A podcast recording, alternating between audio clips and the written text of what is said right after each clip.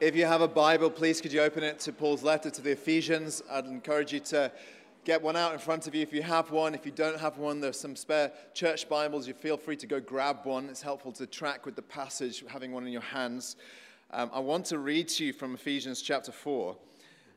If you've been with us for any time at Grace London, you'll know that we've been um, taking a slow walk through Paul's letter to the Ephesians. It's a letter that he wrote while he was in a prison cell imprisoned to a church that he had planted some years previously and for which he cared deeply.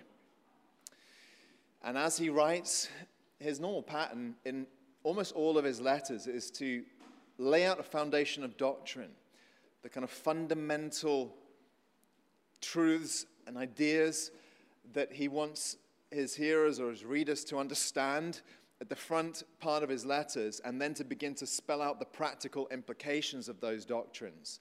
And Ephesians 1 to 3 are some of the richest, densest, most concentrated, uh, most stretching um, expressions of Christian belief. And so we spent a few months just working through almost line by line to try and understand and get our heads around and delve into the depths of the way that Paul articulates our faith, the gospel, what Christ has done for us, what he's done for you individually, how he's brought us together into the experience of being his people from diverse backgrounds and with hostility between one another, now knowing the experience of being God's family.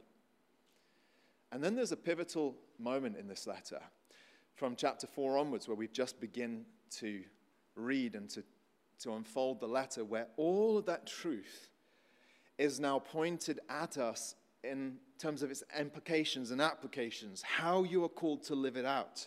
And I was saying to you last week, and I believe it with all my heart, that there has to be a connection. Almost like your left and right brain are connected but think differently. There has to be a connection between what you believe convictionally as a Christian, the doctrine that roots and grounds you in Christ, and the, the way you work it out. That wherever those two things are disconnected, you experience a real disintegration of who you are as a person. You feel the tension deep in your gut.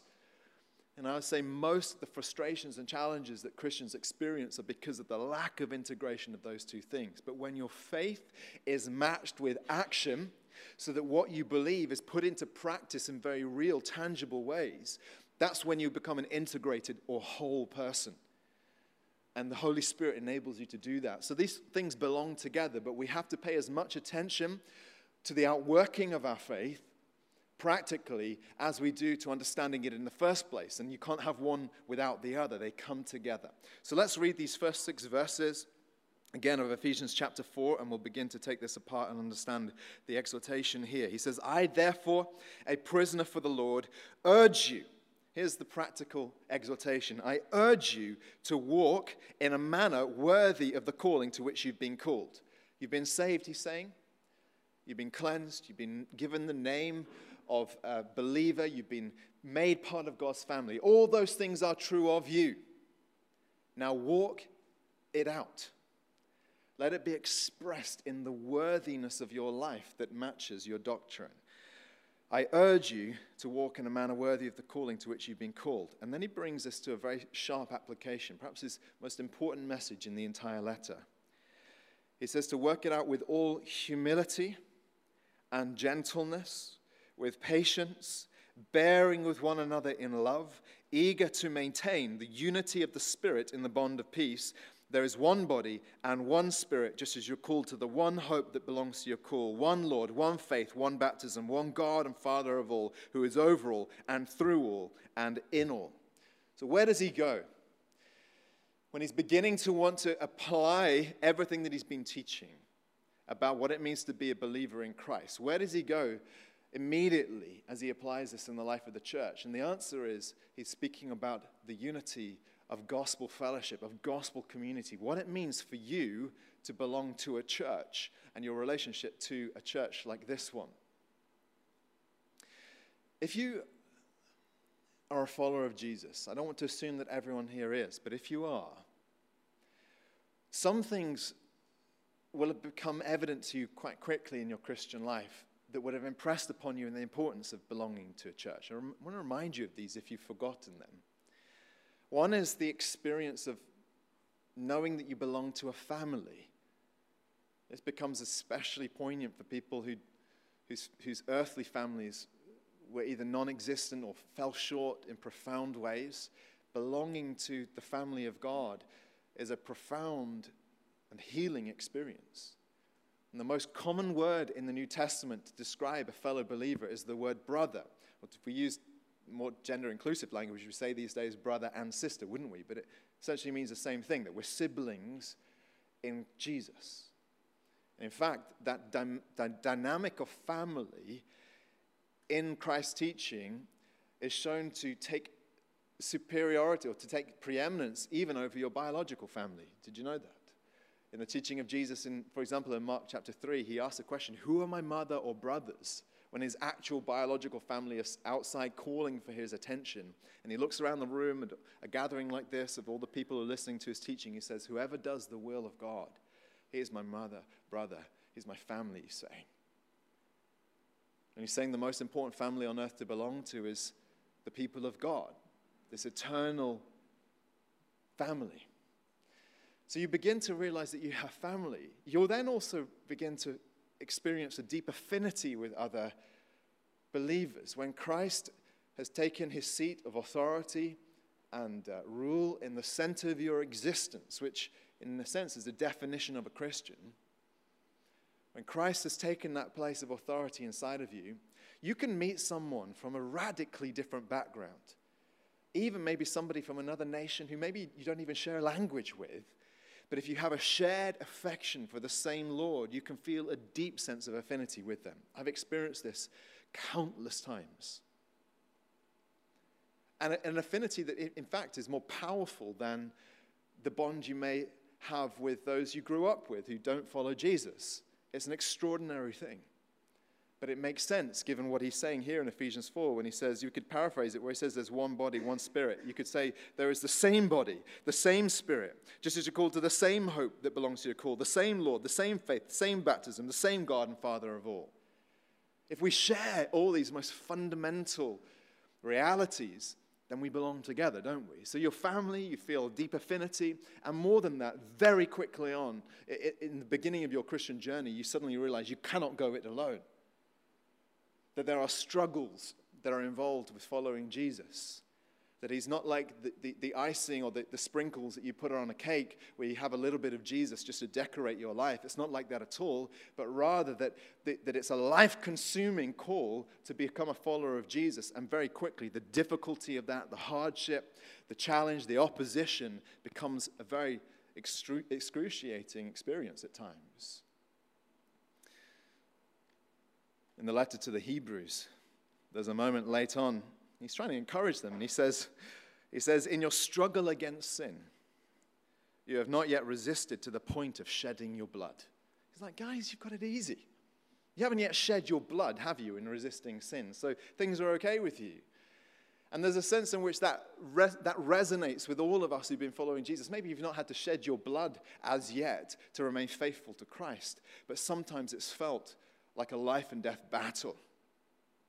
And that's why in that same letter, he says a few, uh, just a couple of chapters earlier, he says, Do not neglect meeting together, as is the habit of some, but encourage one another, and all the more as you see the day drawing near.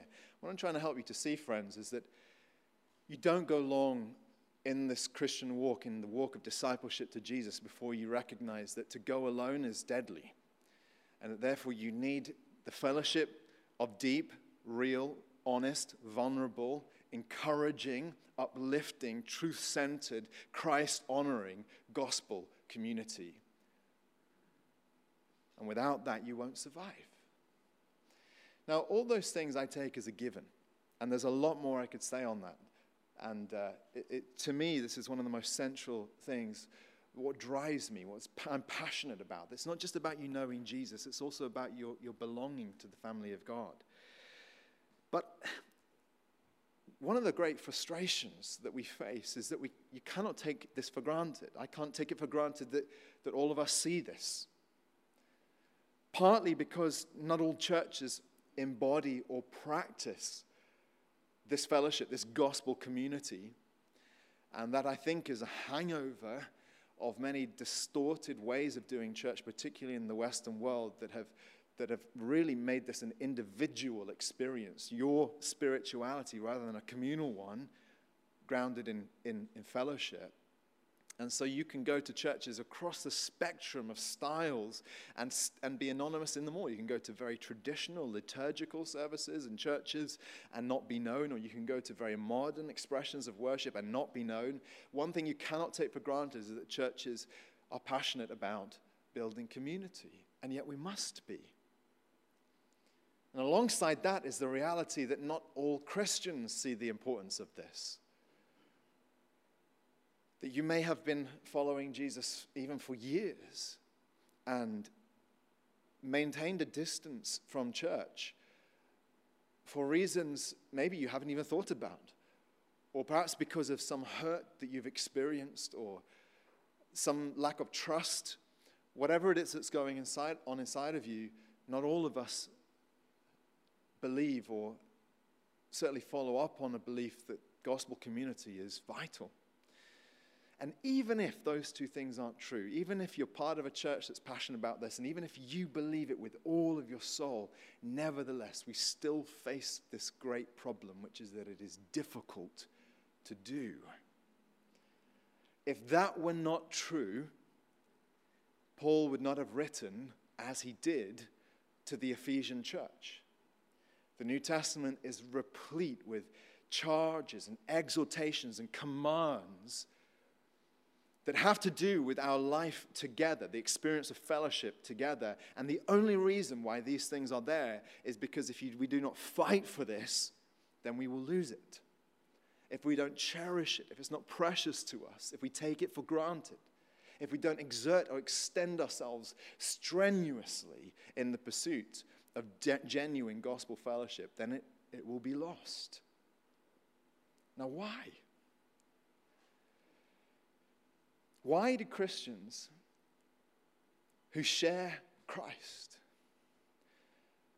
who often have amazing stories of the grace of God and taking you from what you were and now making you what you are, why, if we have this most incredible resource in the gospel, why is it that we find gospel fellowship and gospel community difficult at times? Why do we divide? And I want us to, to wrestle with this, and we're going to take just one angle on this today. But listen, there are lots of reasons why Christians divide. Sometimes it's because of differences over doctrine or belief. And, you know, I understand that. I'm a conviction led, belief oriented person. I happen to think that differences matter. But very often, if we gather around Scripture and we have hearts that are soft to it, we'll find more agreement than we will disagreement, almost all of the time. Sometimes it's doctrine, sometimes it's style and the culture of churches. You know that if you go to the various churches that are meeting today across London, you'll experience wildly different styles and ways of worshiping. And very often we fall out over these things. Churches themselves can experience division. You know, back in the middle of the last century, most churches across this nation were, um, had a familiar experience where you go in and you go through a particular, particular order of service, and it wouldn't matter if you were in high church, low church. There was basically a similar thing that involved prayers and hymns and organs. Now, there was difference within that, but fundamentally, there was a rich heritage of centuries of ways of worshiping that was continuing on into, into, into the middle of the last century. And then the 1960s and 70s come along, and things began to change. Christians discovered that there were other instruments beyond organs. They discovered guitars, for example. And these, these, uh, these um, instruments of the devil found their way into, into church worship services and were met with deep resistance by many because they felt like it was a betrayal or an abandonment of a heritage that was centuries old and surely was ordained by Christ himself, even though organs didn't exist in the first century. And so, as guitars and other instruments came into worship services, very often churches experienced real divisions. And I'm just trying to illustrate for you how even just stylistic things can be a reason to fall out. Man, the 1980s, I was born in the 80s, and that was, that was an era to behold. And one of the great controversial transitions that took place in the 80s was abandoning the song or hymn books that filled all the chairs and then bringing in the overhead projector. Most of you have never seen one of these, have you? Because they're, they, they, they're, they're pretty much obsolete. But it was a great big box with a giant light bulb in it that shone light through an acetate, a clear acetate. And you'd have a kid at the front sliding the thing up and down, trying to make sure that you were keeping in track with the words. And this was viewed as a compromise with the world by some. And so, as these transitions and these changes and these cultural shifts came in, divisions crept in. And I'm trying to help you to see look, we're very human, aren't we? There's doctrine differences, there's style differences, and all these things can divide. But underneath all of this, the most important explanatory factor for Christians failing to experience deep gospel fellowship Though we long for it, though we desire it, though we prize it, though we see its importance and necessity in our lives, the deepest reason for our failure to put it into practice is almost always to do with a deficit of personal godliness. It's the fact that we're not like Jesus. And unfortunately,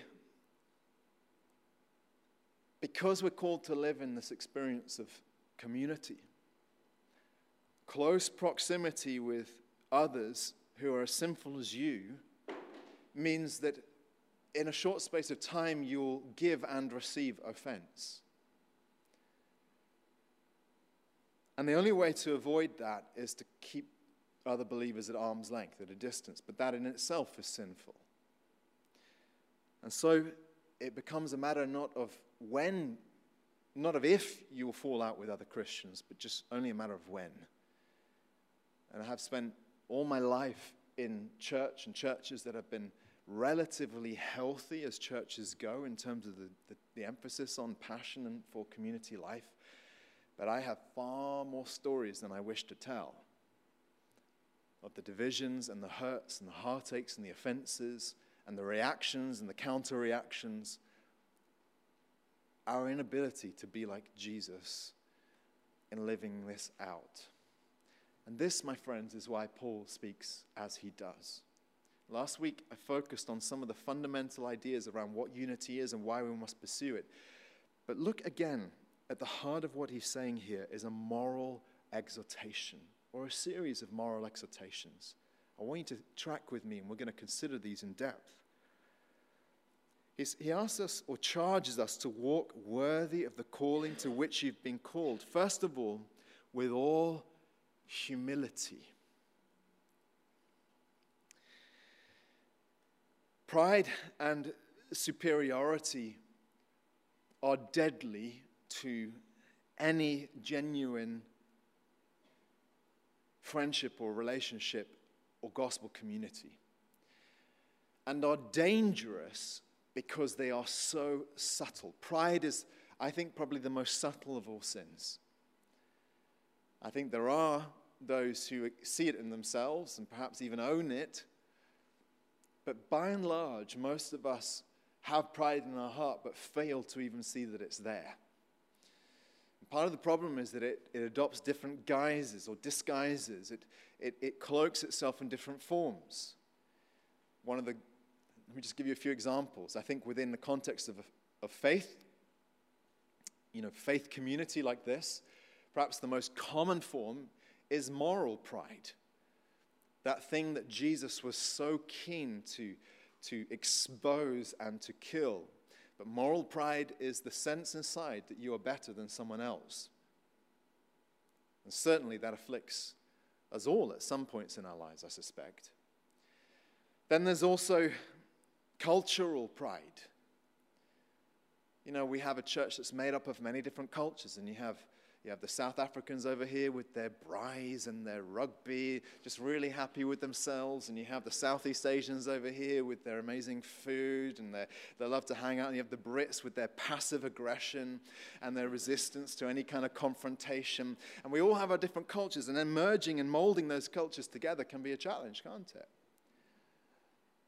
Then you have intellectual superiority. We, we are, we, I don't know if we really fully understand or recognize just how much this affects us, but we're all from our youngest age raised in cultures that, that esteem academic and intellectual attainment and also pitch you against your peers on that as a measure from the earliest age all through your formative years. Now, that's, that's a bizarre thing to do, but it's part of the world in which we live. And so it trains us to think of ourselves in those categories and to compare ourselves with others in that way, and then to create strata.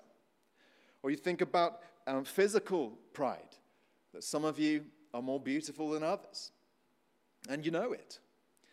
And some of you you know, like myself, are very athletic. And you, you feel something of your physical superiority in that regard. Or some of you have social pride. Social pride is when you, you feel that you, you particularly have a, a, grace in social environments to move in and out of um, an environment and make friends and make people laugh and to be easygoing and all that. And social pride can also cause the distancing from those who you think, well, they're just not that, they're not cool or they're not they, they, just, I just don't get along with them, or they're a bit weird, or they're a bit eccentric, or whatever else it is. And so, all of these things, and there are many more that we could list, but it seems to me that as humans, one of the most basic fundamental truths about us is that we are constantly rating ourselves against others and finding reasons to feel great about ourselves. And you may not have seen it, but it's there. It's in your heart, it's in my heart. And then it gets even more subtle than that still because it's not only the expression of pride in terms of superiority, but then it's inversion, inferiority that also leads to a kind of inverted pride. You see this in moral sense that if you are somebody who recognizes your deep failures, you distance yourselves from those who you consider too holy or holier than thou, you know, too earnest in the pursuit of God. And you think, well, I'd rather just stay away from them. Or if you feel that you are culturally inferior in some way because you weren't raised in the right background or with the right family or the right way of speaking, you judge those who were and think, well, they have all these privileges that I don't have. And so you hold them at arm's length as well. Or if you feel intellectually inferior, you may think, well, I went to the University of Hard Knocks or the University of Life, and you know, they can't teach me anything. And I you know, look at them with their books and whatever else, so I'm going to stay away from them. Or if you feel physically inferior, you feel envy against others and judge them for um, their beauty or their physical prowess or whatever it is. Or if you feel socially awkward, you, you, you judge everyone else who's in the in crowd. Even if the in crowd doesn't exist, you imagine that it exists and you're not in it. And these kinds of complexities in the way that we think and act and feel make community challenging to say the least. And all of it is interlaced with pride and the need of the human heart to find distinction and superiority and to, to, to find some way of elevating yourself above others. How can we be free of this given that we are such a mess? And friends, the answer, it seems to me, is Jesus. The one thing that you and I could all agree on is that by every measure, he is better. That whatever way you seek to distinguish yourself from others as better, Christ is better than you. That he's purer, that he's stronger, that he's gentler, that he has more dignity, that he has more authority. Christ is better in every single way. And it seems to me that part of the experience of maturing in the Christian life is the deeper, more honest recognition of our relative worthlessness in comparison with the inestimable worth of the Savior we love. And so, the, the more you mature, the humbler you get. And not only do we look at him in worship and esteem him in this way and experience the humbling effect of that, we also note, don't we, the way in which Christ humiliated himself for our sakes. I think of these extraordinary verses in Philippians 2 where Paul instructs us to have the mind of Christ, It says of Jesus that though he was in the form of God, and he's speaking of Christ before he became man, Christ at the Father's right hand through all eternity past, though he was in the form of God, he did not count equality with God a thing to be grasped or to gripped onto or held onto, but emptied himself by taking the form of a servant, speaking there of his incarnation, taking on human flesh in order to serve us being born in the likeness of men. And being found in human form, he humbled himself by becoming obedient to the point of death, even death on a cross. As though becoming man were not enough, Jesus allowed himself to be stretched out upon a cross naked, with a lacerated body, shamed, publicly humiliated, bearing the sin of the world upon his shoulders for your sake and for mine. And this is why pride has no place within gospel community, because the Savior that we worship is humble.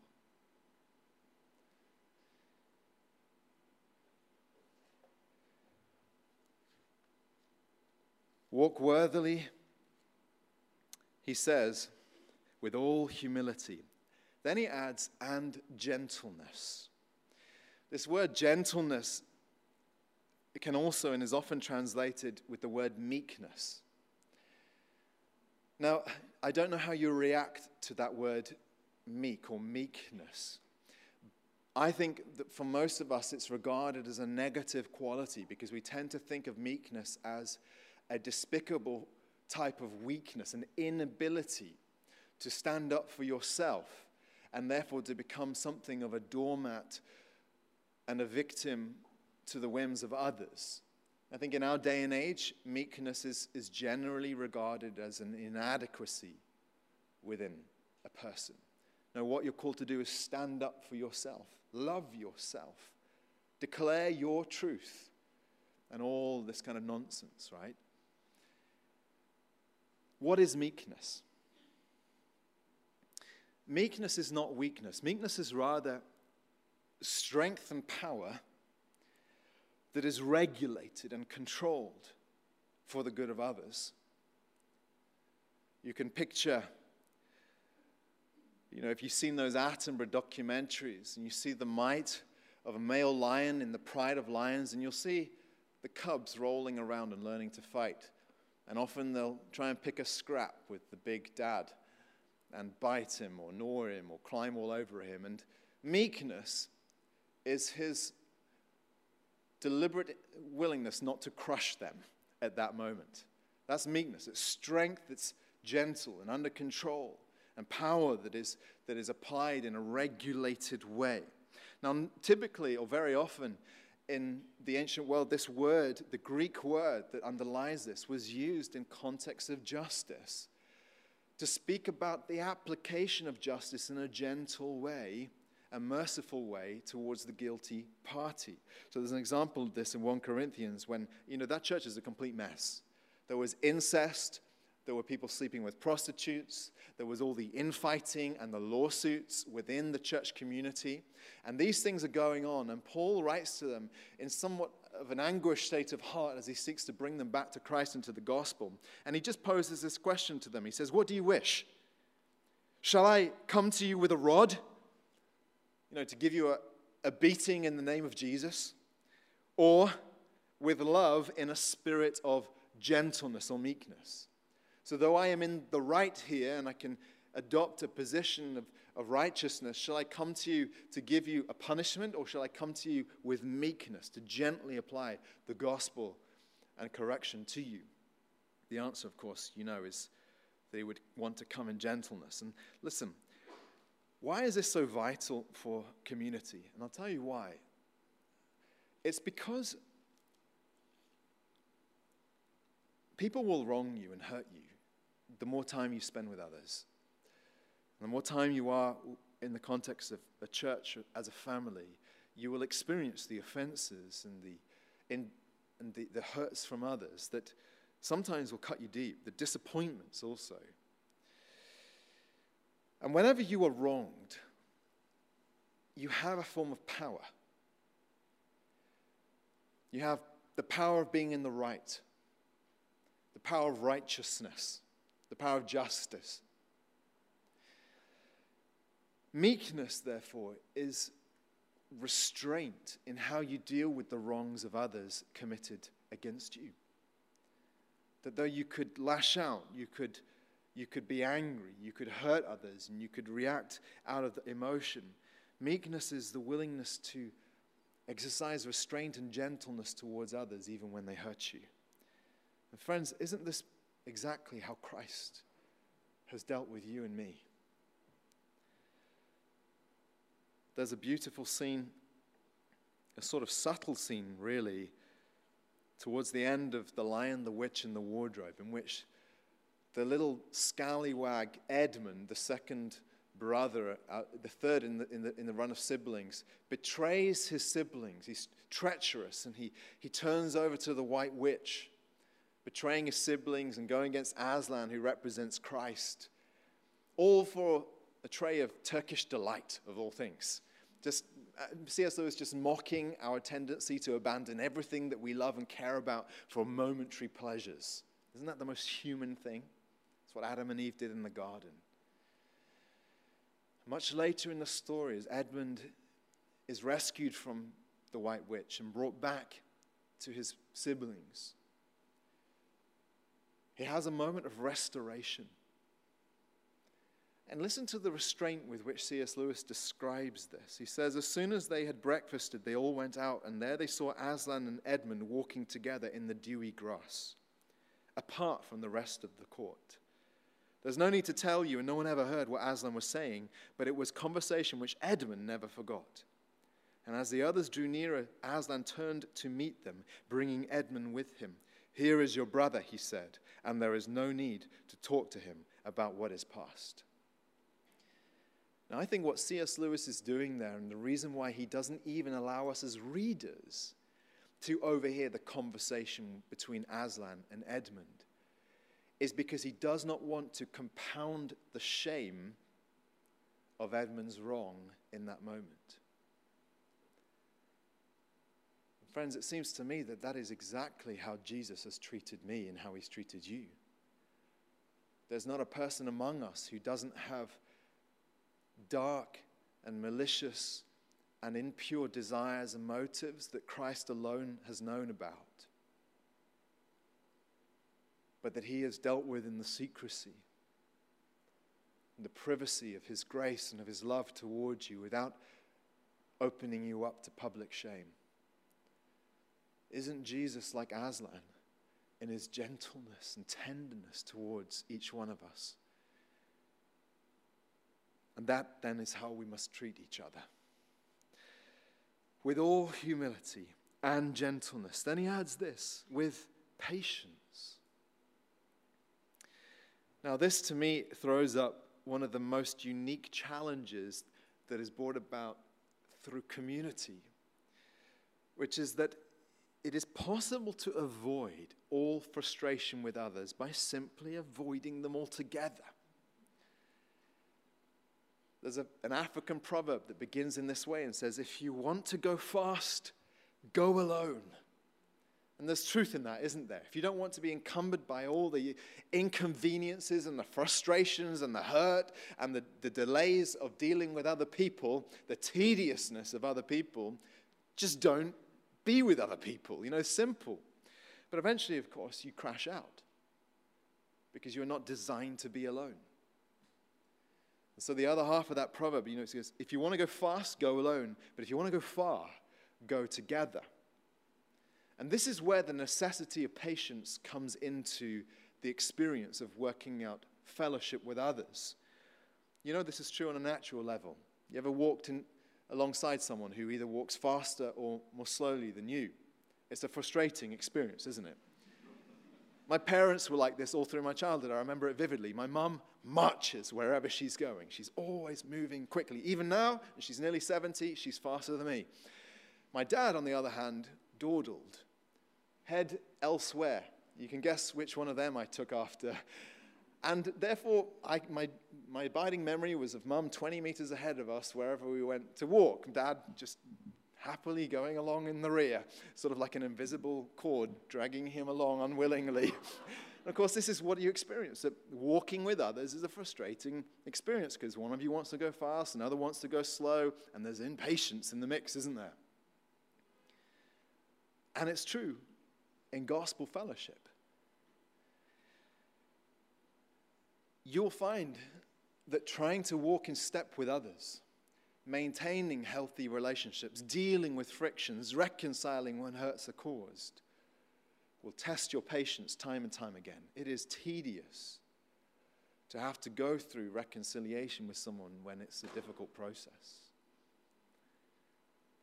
I will tell you honestly that as a pastor, I think the virtue that is most tested. I think I can speak for the, all the elders at the church on this. The virtue that is most tested is the virtue of patience. Because as much as I can look around and see eagerness and passion and zeal and love for Christ among some, there are many for whom this doesn't, just doesn't seem to be a resonance. Where sermons just bounce off like water off a duck's back, and there doesn't seem to be a willingness to walk with and keep in step with the things of the Spirit. And so that creates tension and creaking within, within a community, doesn't it? As some want to go fast and some want to go slow. But remember, friends, the Lord Jesus Christ has been patient towards us. This chastises us, doesn't it? 2 Peter chapter 3 says that the Lord is not slow to fulfill his promise, as some count slowness, but is patient toward you, not wishing that any should perish, but that all should reach repentance. I thank God that he has been patient towards me because I can tell you that there are sins in my life that have been there for as long as I can remember ways of thinking and acting and desiring. And the only reason I can live and breathe before you today is because of the patience of my Father, the patience of Christ. With all humility and gentleness, with patience, he says. Then he adds this bearing with one another in love. Now, this this word bearing with, it can be translated enduring or putting up with one another. And again, this seems to me to assume that you are going to be frustrated or offended with others when you live in gospel community. And you can avoid that through one of two ways. One is to maintain distance at all times, to live in a perpetual state of social distance from others so that they can never really cause you hurt or harm. And the other is to develop a touchiness and a sensitivity that if people let you down or hurt you or trigger you or offend you, you back off very quickly to protect yourself. And both of these reactions fail in this they fail because they fail to love others as Christ has loved you. Bearing with one another, Paul says, in love. And love, by definition, is something that gives and gives and gives again. What is real love? This agape love, as distinct from brotherly love and friendship love and erotic love, the agape love that is at the heart of gospel community is a willingness to keep moving towards others, even absorbing their offenses as you draw closer to them.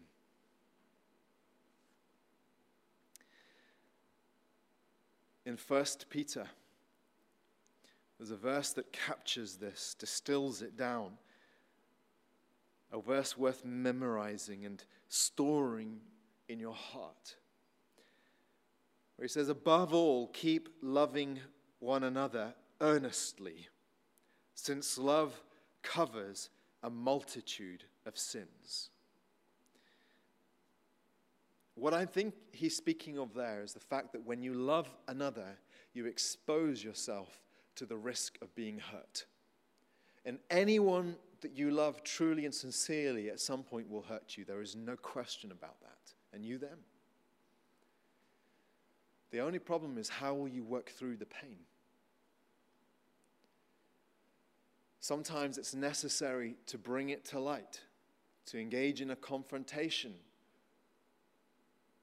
to challenge, so that apologies can be given and received. That actually isn't always necessary.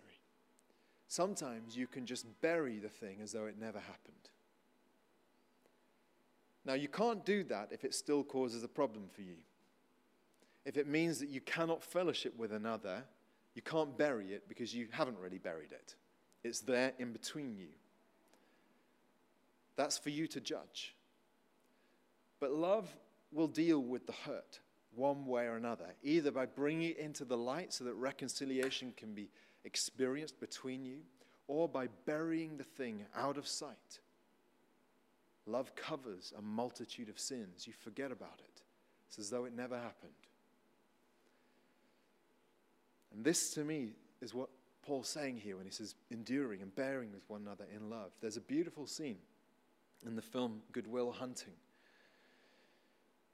Matt Damon plays Will, Will Hunting, this precocious and gifted genius, but troubled, deeply troubled because of his childhood in the care system and being beaten by foster parents. And he's violent and prone to acting out criminally in the, the hurt and pains that he's experienced. It's a truism, isn't it? That, that hurting people hurt people. And in the course of the film, he is meeting with an older man called Sean, played by Robin Williams. And Sean is a psychologist who's been through his own hurts in life, but who has a tenderness towards Will, but also a firmness. And Will, in the way that's so recognizable when you're acting out of pain, tests Sean, the psychologist, tests him, his loyalty, his, his commitment, by offending him unnecessarily. And you see these tense moments between them when Will is aggravating Sean for no other reason than just the kick of aggravating him. And all of this comes to a kind of breaking moment in a scene in which they're both in Sean's office. And Sean holds up Will's file, in which he has the record of this younger lad's life and experiences and the notes he's been taking. He holds it up and says, Well, it's not your fault. And at first he kind of shrugs it off and says, I know it's not my fault. He says, Well, it's not your fault. He says, I know it's not my fault. And he moves closer to him. He closes the gap and says, It's not your fault. And Will begins swearing back at him with obscenity and frustration and He's saying, It's not your fault. And he moves closer and closer, closes the gap between them until he's right in his face and says, It's not your fault. At which point, Will breaks, throws himself on, onto Sean in an embrace, and bursts into floods of tears. And it seems to me that that is a beautiful de- depiction of the way Christ has loved you. It's not that he says to you, It's not your fault, but he says rather, I've taken your fault upon me. And he moves into your most intimate space. He gets in your face with unrelenting love and embraces you until you break and heals you in his affection and love for you. So that all the offenses that you racked up against him, it's as though they never happened. Because he loves you with a clean sight. He says, You're mine. And your sin is buried. And friend, it seems to me that true love for another human and real and authentic gospel community can only be by the same gospel power that we have first received when Jesus has embraced us as you move towards others and move past their offenses, their defenses, and into that most intimate place of loving and being loved, bearing with one another in love.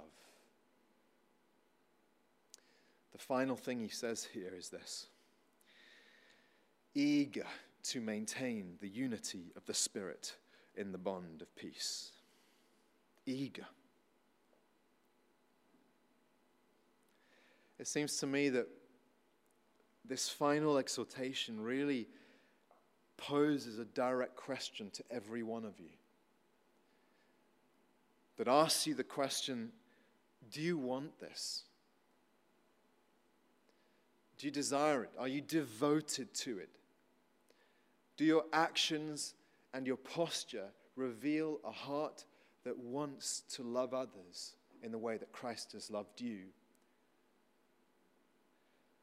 I think that many Christians, unfortunately, experience something of a stunted growth at some point in their maturing. So, granted, when you first become a Christian, you're like a newborn baby. You're entirely dependent upon others. And that dependence can last for seasons, it can last for a while in your life. There's very little you can give back because all you do is receive. But at some point, you grow beyond that, and then you become something more mature. And some people go through a teenage phase. Think of what the, the kind of archetypal teenager is, at least in the modern Western world. A teenager is, is, is essentially someone who wants to receive without giving back who loves the comforts of a warm roof, meals prepared, parents who give them lifts here and there, a, a, a, weekly allowance, and ideally fees paid to go to university or whatever else they're doing, but with no expectation of giving in return, not even necessarily uh, civility or cordiality or friendship or affection. It's all receive, receive, receive, and it's never give. And it seems to me that too many followers of Christ are locked into a stage of maturity that rather resembles that. It's not that you have the petulance or the sullenness of a teenager necessarily, but maybe you always think of your faith as something interior, about you, about something you receive, and never about service and love and the extension of yourself towards others in a way that heals them as you become an agent of Christ. And I want to tell you as lovingly as I can, brother, sister, Christ wants more for you. He's given you gifts, He's given you abilities, He's made you in His image, and He wants to use you to bring His love and healing to others in the context of gospel community. He's designed you for that purpose. And so the question comes are you eager? Do we see in you an enthusiastic and committed participation in the lives of others within the context of gospel community? Are you a peacemaker so that when you see divisions creaking in the body, where you see people hurting, you, you seek to bring them back together by the grace of God? Does your prayer life reflect an affection for the bride of Christ, a longing to see her made whole and beautiful and healed and made perfect, so that you pray for the church, the wider church, and your church. Are you a welcomer? So that, you know, it doesn't matter whether you are part of a team or not on a Sunday, your intention is to make sure that others find a home within the context of the family because that's your responsibility before Christ. Friends, are you eager to maintain the unity of the Spirit in the bond of peace? Let me close with a final thought as I wrap this up. Everything that Paul has been urging upon us here are characteristics, first and foremost, of Jesus. He is the humble one who humbled himself for you. He is the meek one who treated you gently in your sin. He is the one who has extended patience with you. He is the one who has been bearing with you in love because of his affection for you. And He is the one who is eager above all to maintain the unity of the Spirit because He created the unity of the Spirit by His death upon the cross to heal our divisions and to bring us together into God's family. All of these things are true first and foremost of Jesus Himself. Hold that thought there. Alongside that is a second truth that these virtues can only be expressed in the context of gospel community. You can only express humility in relationship to others. You can only be gentle in relationship to others, patient, bearing with them with them in love, eager to maintain unity with others. And so, if you put those two truths together, all of them are characteristic of Christ, and they can only be achieved and developed in your soul within the context of community, then it means that you can only become more like Jesus as you devote yourself to his people.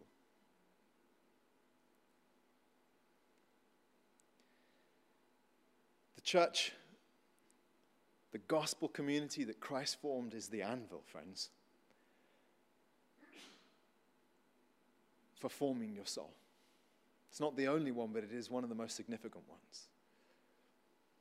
An anvil is that great block of iron that would sit at the center of a blacksmith's workshop, that as he heats a piece of metal to form a, a plow or a, or a sword or an axe or whatever he's, he's forming, or a horseshoe, he would then place it red hot on top of the anvil and strike it with his hammer against that solid object so as to bring about the formation and transformation that he desires. And it seems to me that even if you're fighting against it, even if you resist it, even if you're frustrated or hurt or resentful, whatever it is that you feel about church and the gospel fellowship that you've experienced, either here or elsewhere, church is the anvil against which Christ wants to shape you more, to be more like Him. He wants to form you, friends. Or to put it another way, church is the context of the pressure and the heat that brings the deep chemical transformation that turns carbon into diamonds. So that as you experience the pressures and the challenges and the frustrations of walking with others, Christ is forming his likeness in you. And you cannot do that when you're in isolation. It's only in the context of the fellowship. Brother, sister, devote yourself to this.